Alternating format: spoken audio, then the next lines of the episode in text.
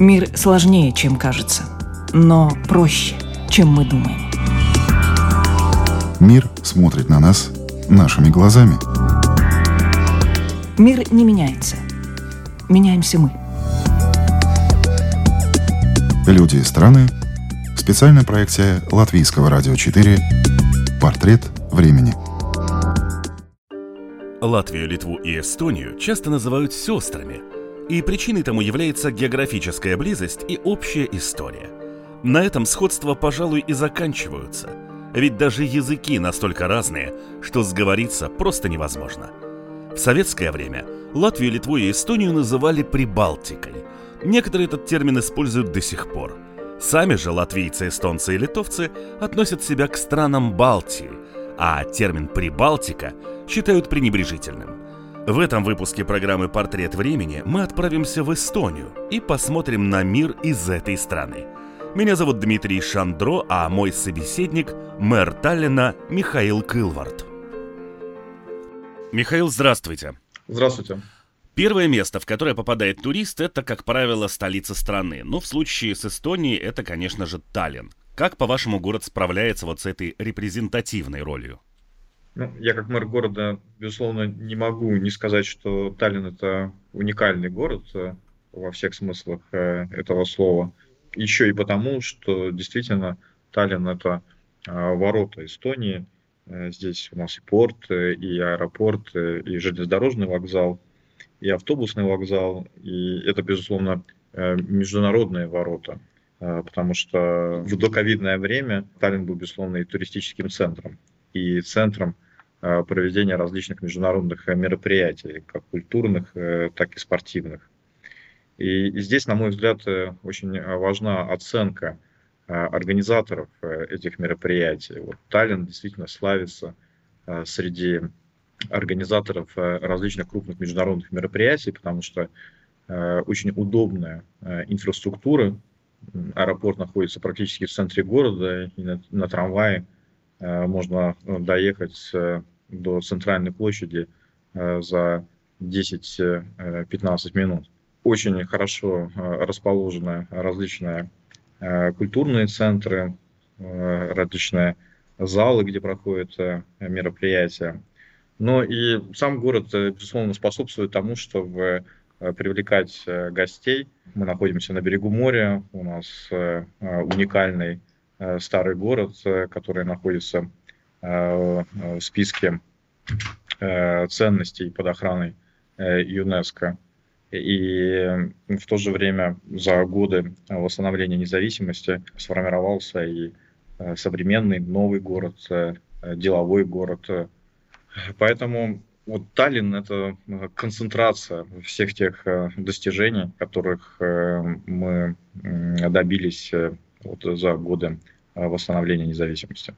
Вы, как мэр города, когда приезжаете в какой-нибудь другой город, обращаете ли внимание на какие-то решения, которые там есть, а у вас, ну вот по какой-то причине не случилось, и потом стараетесь ли внедрить что-то такое интересное и важное в Таллине?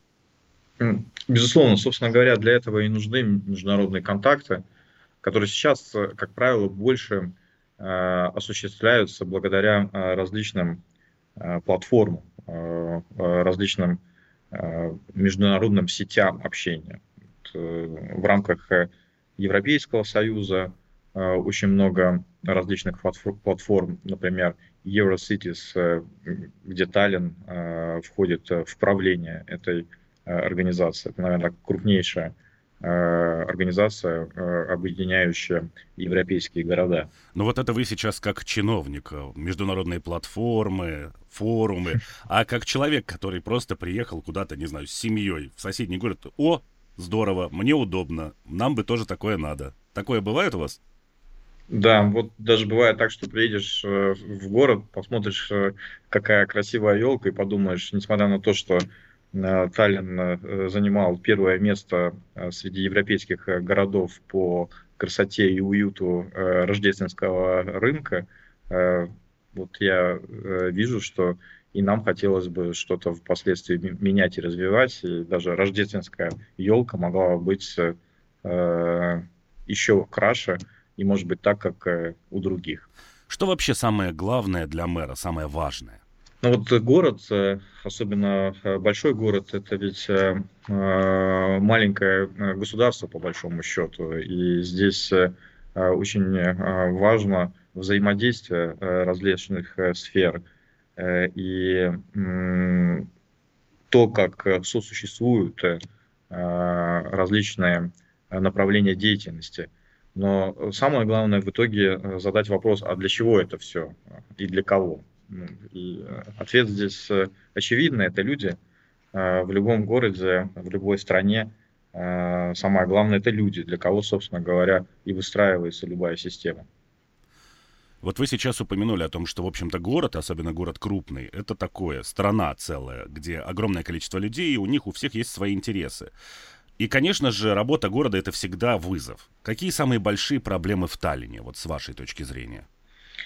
Вы знаете, я, как вы сказали, э, рассуждая как чиновник э, про различные платформы сотрудничества, э, в определенный момент задумался об, исторических тенденциях. Как известно, развитие Европы начиналось во многом благодаря городам, городам государств. И со временем, безусловно, вот центр тяжести перешел на государственное образование – а вот сейчас, э, мне кажется, есть э, в некотором смысле обратная тенденция. Вот, э, важность городов, влияние городов. Что важно в городе, я бы выделил сейчас два основных аспекта. Первый – это социальный, он всегда важен. Потому что всегда есть люди, э, которые нуждаются в дополнительной поддержке. Э, всегда важна система, которая позволяет создавать определенные социальные лифты и поддерживать людей в сложных ситуациях. И сейчас мы видим, что этот приоритет будет становиться острее, потому что есть все признаки того, что Э, социальная и экономическая ситуация будет ухудшаться, э, люди будут нуждаться в помощи, и, и здесь очень важно, чтобы э, город был к этому готов.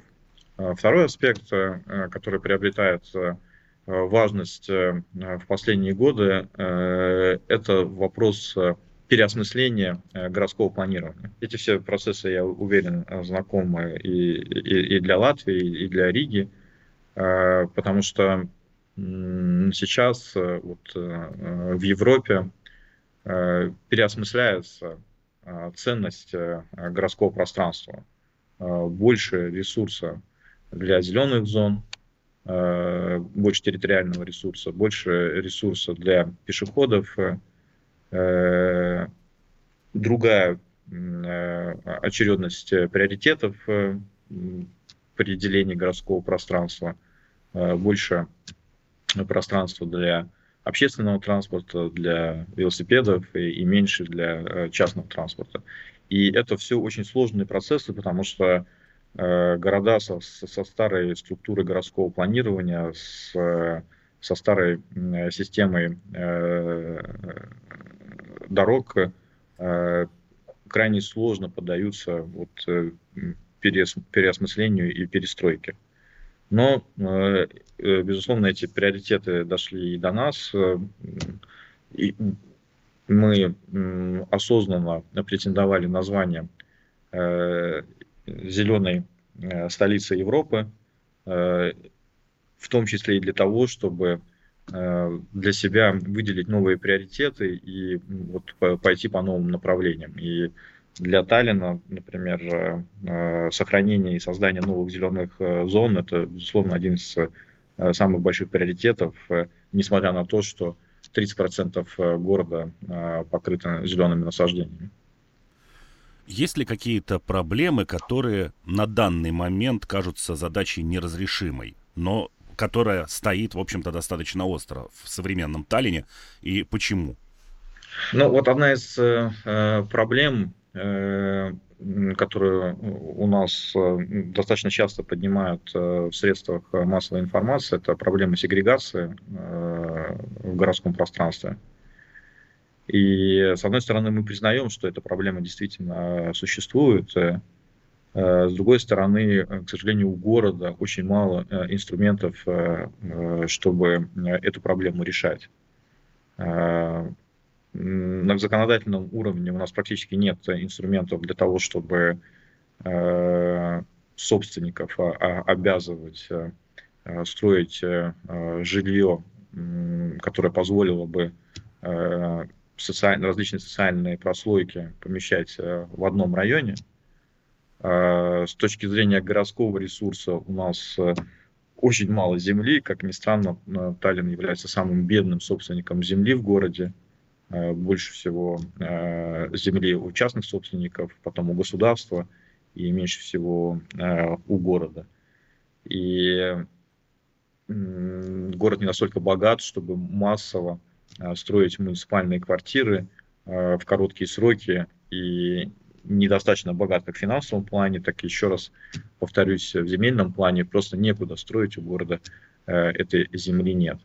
Поэтому э, вот для того, чтобы, как э, опять же, в последнее время очень часто эти вопросы обсуждаются и на европейском уровне, для того, чтобы создать в городе такую систему, при которой минимально бы Э, общество расслаивалось бы территориально по э, экономическим признакам. Вот э, у города, к сожалению, очень мало для этого инструментов, несмотря на то, что мы осознаем эту проблему.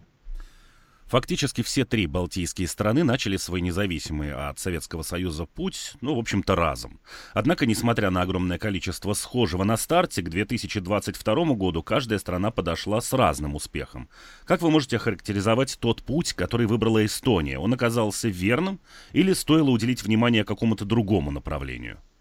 Э, я знаю, что принято сравнивать э, балтийские страны между собой и говорится о равных стартовых позициях, о культурной близости, не говоря уже о территориальной близости. Но э, мне все-таки кажется, что эти сравнения не могут быть стопроцентно корректными. У каждой страны свой культурный, исторический контекст, Э, и поэтому э, все равно э, страны идут в своем развитии немного по разным направлениям. Я думаю, что в Эстонии действительно были выбраны определенные правильные приоритеты, которые существенно сказались на темпах развития. Это создание максимально комфортной среды для предпринимательства, и это не просто свобода предпринимательства, это еще и Э, создание необходимой э, правовой базы, понятной правовой базы, существенное облегчение бюрократических процедур. Эстония славилась тем, что можно открыть э, фирму буквально за минуты в интернете, и все это, безусловно, привлекало сюда и инвестиции, и облегчало развитие бизнеса. Последнее время стало немножко сложнее из-за э, э, разных э, проблем, связанных с регулированием, в том числе в финансовой сфере, в банковской сфере. Но вот на начальном этапе это, конечно, существенно повлияло на скорость развития, на инвестиции, которые приходили из-за пределов Эстонии. И второй аспект, э, который, которым славится Эстония и, и, собственно говоря, Таллин тоже, это процессы дигитализации, э, именно которые начались очень активно на э, уровне общественного сектора, на государственном уровне, на уровне местного самоуправления, в Таллине в том числе. Это тоже стало определенным брендом, это привлекало внимание, это привлекало инвестиции, но это Э, существенно а, облегчало процессы на уровне общественного сектора, э, процессы управления э, государством и, и городом. Делало это государство более эффективным. Как бывшая республика СССР, Эстония населена и большим количеством русскоговорящих. Как складываются отношения между эстонцами и русскими? Я сейчас о временном периоде до 24 февраля. Ну, э, у нас есть у всех э, э, балтийских стран определенное историческое наследие. И в этом смысле это историческое наследие оно достаточно схожее. Речь идет о общей истории в контексте Советского Союза, и в контексте периода после Второй мировой войны. Безусловно, как и в других странах, положение меньшинства, в данном случае русскоязычного меньшинства, отличается от положения титульной нации. И прежде всего речь идет о социально-экономическом положении. Это как бы распространенная ситуация, в том числе и в Европе, но э, это та ситуация, которая, безусловно, накладывает отпечаток и на э, межнациональные отношения, потому что осознание э, более низкого уровня социальной лестницы, оно не добавляет, безусловно, позитивных эмоций. С другой стороны, вот эта историческая память о прошедшем этапе, о прошедших периодах, э, а, она также добавляет напряжение. И это напряжение, безусловно, усиливается в кризисные моменты, как мы это сейчас наблюдаем. В то же время, я считаю, что, опять же, если брать, как, как вы уже сказали, период до 24 февраля, Э, мы не можем э, говорить о том, что в последние годы у нас были бы какие-то острые проблемы. В конечном итоге я верю в то, что люди, когда живут э, рядом, вместе, они рано или поздно находят пути понимания друг друга. И если даже не пути понимания, то, во всяком случае, пути приятия друг друга. Но всегда усложняет ситуацию политика, межнациональные отношения – это всегда очень эмоциональная тема. Э, эмоции зачастую приносят политические дивиденды, и от них э, очень часто некоторые политики не готовы отказаться. И э, если кто и вносит раздор, то это прежде всего политики, ничего не поделаешь. Внутренняя политика и международная политика, как мы сейчас это наблюдаем, и международная ситуация – проблемы, безусловно, есть. Э, сейчас они э, все усугубились, но если говорить о путях решения, это, конечно, прежде всего, и я вернусь теперь к вопросу сегрегации, как бы в контексте города речь идет о территориальной сегрегации, а в контексте государства речь идет прежде всего, безусловно, о социальной э, сегрегации. Это и по месту работы, Э, по образованию, по уровню дохода, по месту в социальной лестнице, как бы, эти, это неравенство, безусловно, присутствует. Ситуация, которая развернулась на территории Украины, она внесла какие-то изменения вот в этот контекст межнациональных отношений между русскоговорящими и эстонцами? Это сплотило общество или еще больше раскололо? Ну, я, я думаю, что мы должны э, признать, э, что несмотря на общую международную оценку, э, есть все-таки разное восприятие среди различных социальных групп, в том числе, числе и среди этнических групп. Я на самом деле считаю не очень корректным и плохо влияющим на общую ситуацию – а, обсуждения в формате а, статистики по национальному признаку. А, сколько русских э, и сколько эстонцев поддерживают одну сторону и сколько поддерживает другую сторону. Это дает не очень хорошие сигналы обществу, особенно когда общество э, царит такой эмоциональный накал. Но факт остается фактом, что, безусловно, есть разница в том, как эту ситуацию воспринимают люди есть разница среди э, русской общины, э, внутри русской общины, русскоязычной общины. Э, люди по-разному воспринимают эту ситуацию, и разные эмоции она вызывает.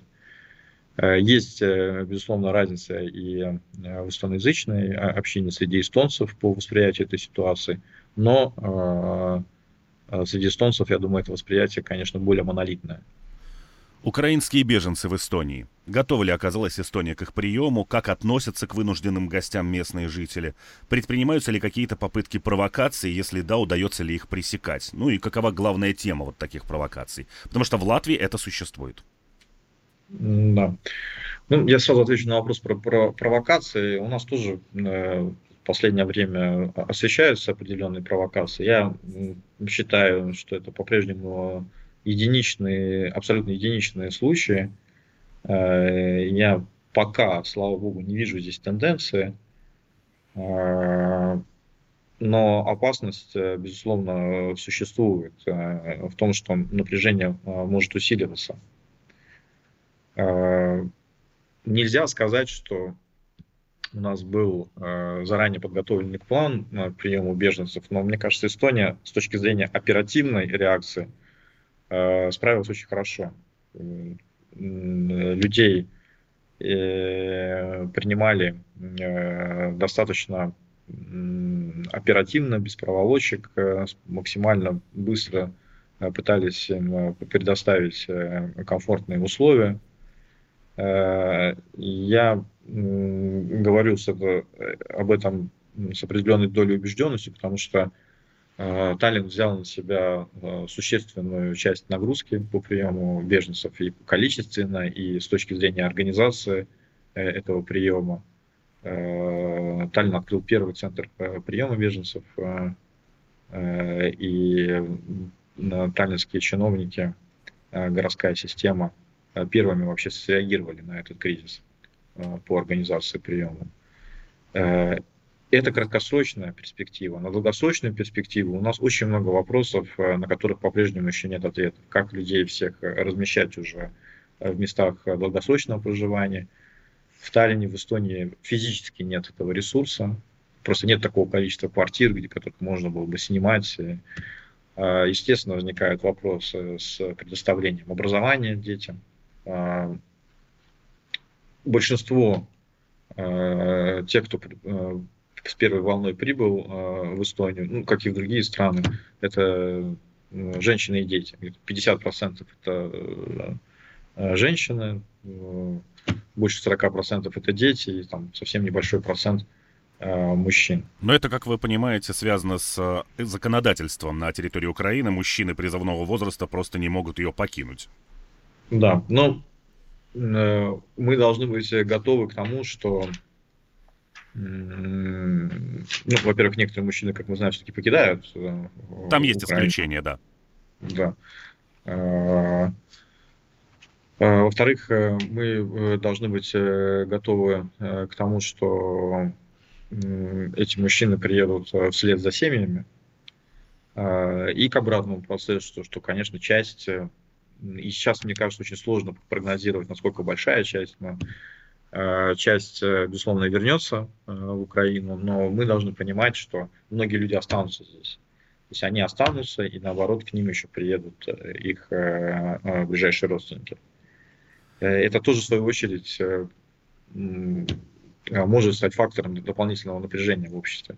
Сейчас большая часть эстонского общества, опять же, независимо от национальности, там может быть опять разные проценты, о которых я не хотел бы говорить, но большая часть а, эстонского общества, безусловно, э, понимают необходимость э, просто людям помочь, людям, которые бегут от войны.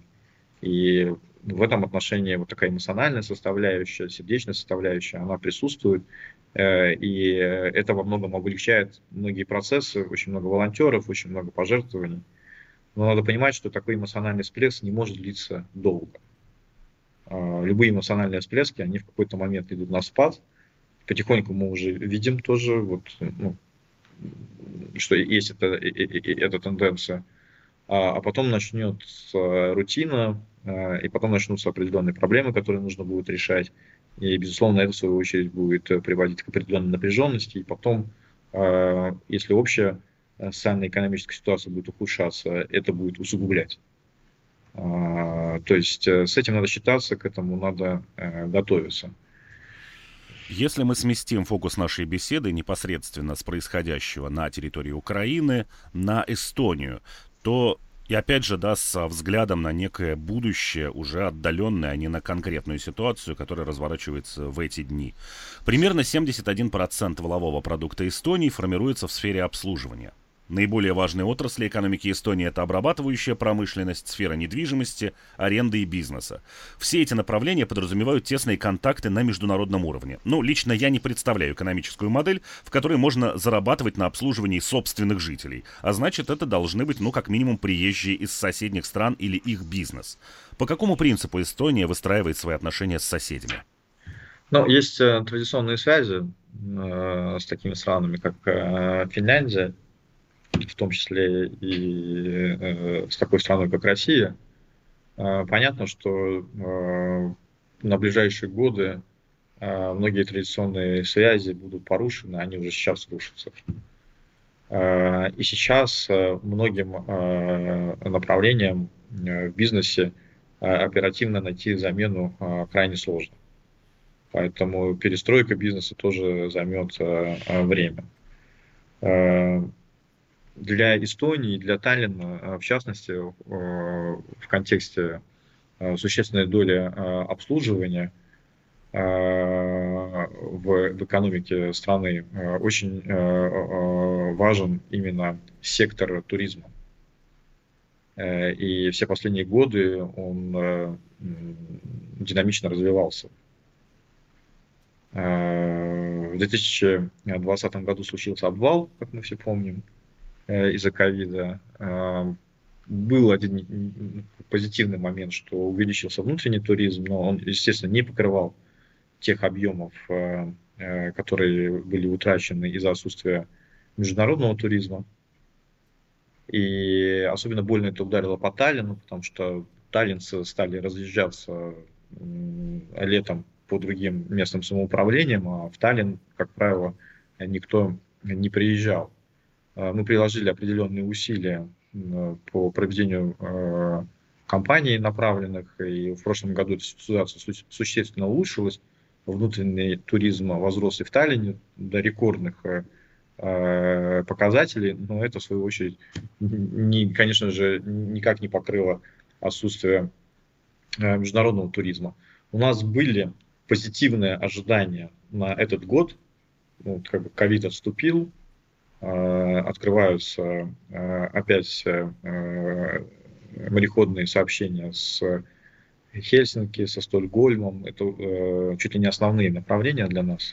Финнов больше всего среди туристов в Эстонии. Но вот теперь грянул следующий кризис. Мы знаем, что есть такое отношение, что люди сюда и не решаются приезжать в контексте нынешней ситуации. Э, и, безусловно, э, общий удар по экономической ситуации э, повлияет и на туризм. Но снятие ограничений, которые сейчас последовали в разных странах Европы, немножко оживили ситуацию. Ну, скажем, те же самые туристы из Финляндии уже потихоньку начинают приезжать, в Эстонию. Э, я думаю, что сейчас глобально э, нет ответов на оперативные вопросы, как полностью перестроить экономику, как найти новые связи, новые направления. Мы будем работать, конечно, над тем, чтобы максимально использовать имеющиеся ресурсы, вернуть тех туристов, которые у нас всегда были, Э, это страны Северной Европы, это близлежащие страны, надеемся, на Латвию и Литву в том числе. Э, и э, то направление, которое мы развивали еще до ковида и прикладывали определенные усилия в этом направлении, это юго-восточное направление, страны Азии, Э, там мы видим потенциал. Но опять же, у нас э, были определенные проекты э, с Китаем, здесь тоже возникают сложности в контексте современных реалий. Оттуда, безусловно, могли бы быть самые большие потоки. В общем, везде есть свои, свои но. А вот что касается этих налаженных бизнес-контактов, какие отрасли сейчас, по сути, потеряют свою актуальность? Я так понимаю, что первый из них это, очевидно, транзит. Вот они будут заморожены, за чей счет это произойдет? Или если они будут ликвидированы, то что делать вот с теми инструментами для этих отраслей? Там, с вагонами, не знаю, с рельсами? Ну, э, во-первых, э, после событий 2007 года транзит в Эстонии существенно сократился уже тогда.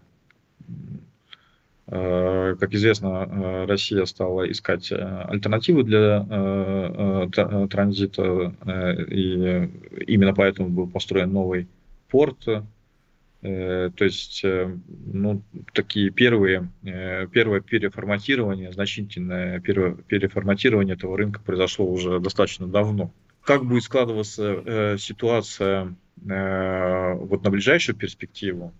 Будут ли стопроцентно абсолютно все экономические связи разрушены? Вот этого мы, наверное, сейчас стопроцентно прогнозировать не можем.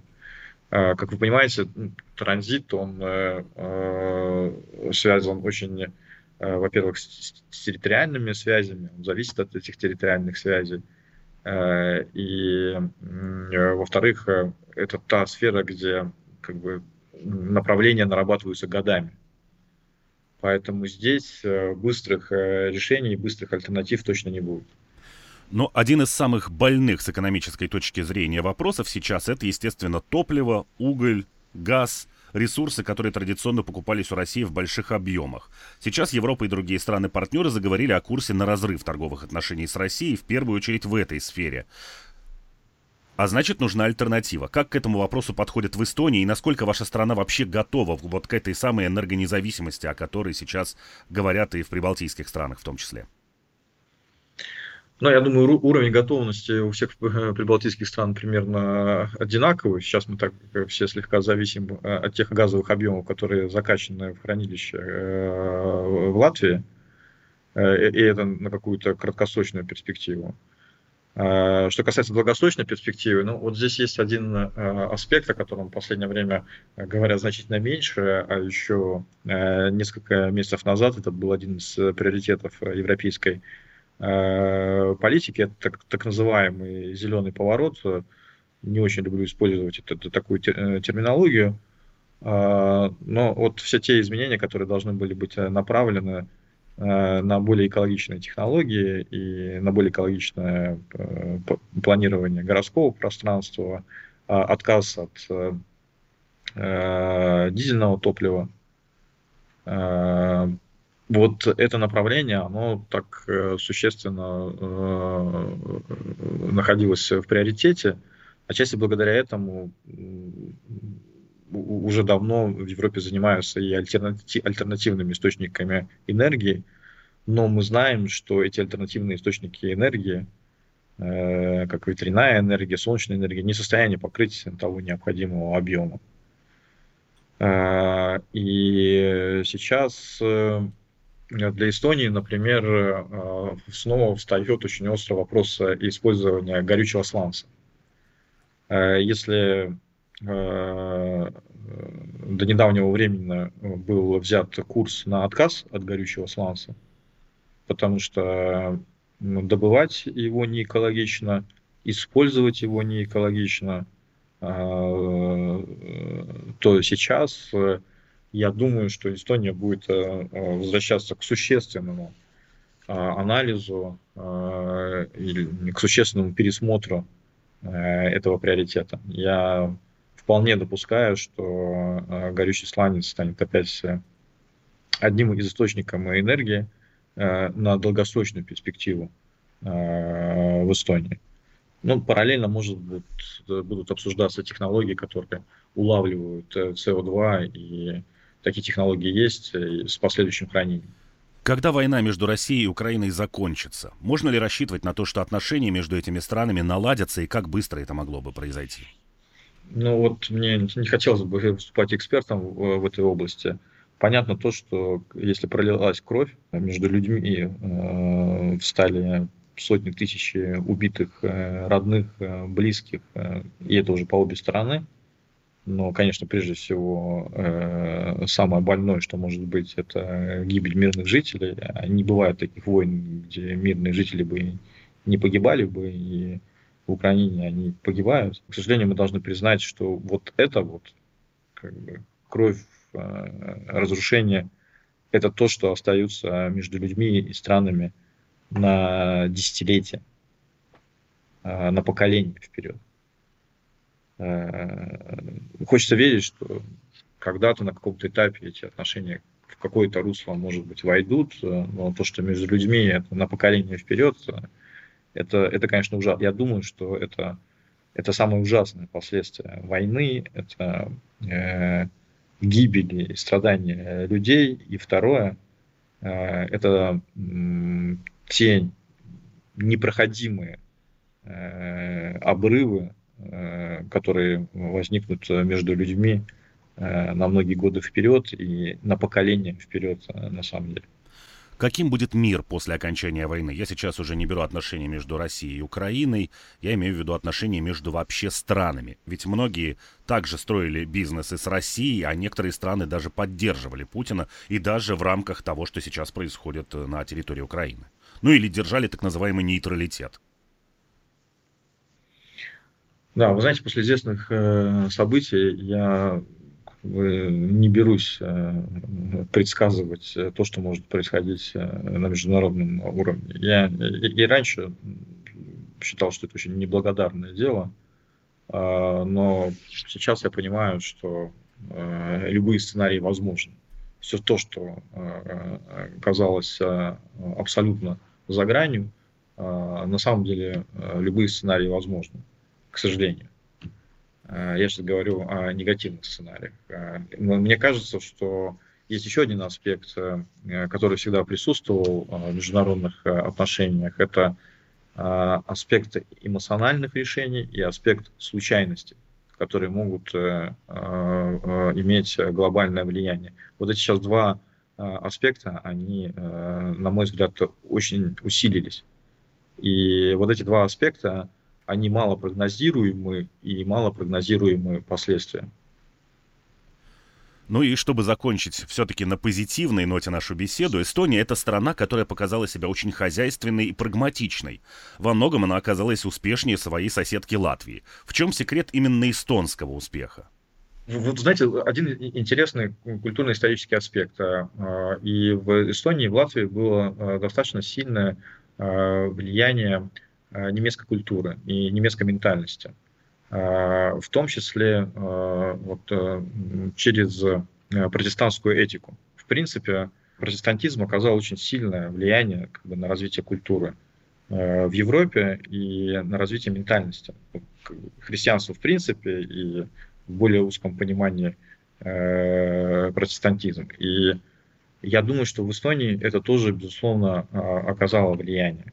А, э, на формирование ментальности и, исходя из этого, а, отношение к определенным процессам, в том числе ведение дел, определенная корректность а, и стремление к порядку. Мне кажется, вот в Эстонии это, это, это проявляется во многом, в том числе и вот, на внешнем образе городов и внешнем образе людей.